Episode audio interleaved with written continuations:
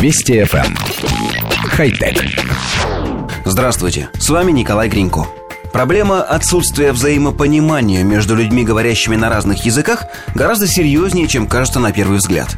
Как только дело начинает касаться переводов в профессиональной области, цена любой ошибки возрастает многократно.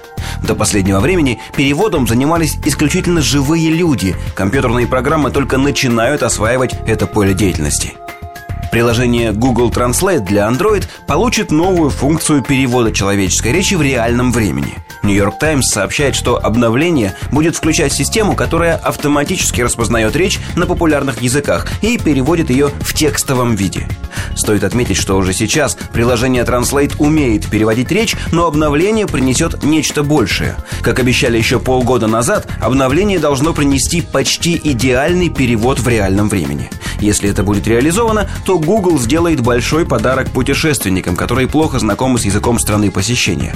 Кроме того, издание утверждает, что Google представит службу, которая при наведении камеры телефона на любые иноязычные дорожные знаки позволит автоматически переводить и выводить результат на экран. Коллектив редакции нашей программы не слишком верит в успешность затеи. Дело в том, что ни одна из существующих систем машинного перевода не способна работать так, как нам бы хотелось. Здесь, пожалуй, человек еще долго будет обладать преимуществом.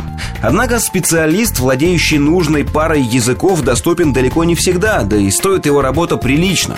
Вот тут-то приложение для смартфона, лежащего в кармане, лидирует с большим отрывом.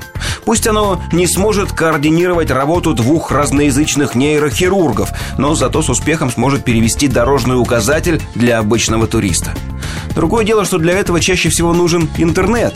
А если вы находитесь на перекрестке двух дорог в безлюдном районе Камбоджи, найти интернет-соединение для перевода указателя будет проблематично.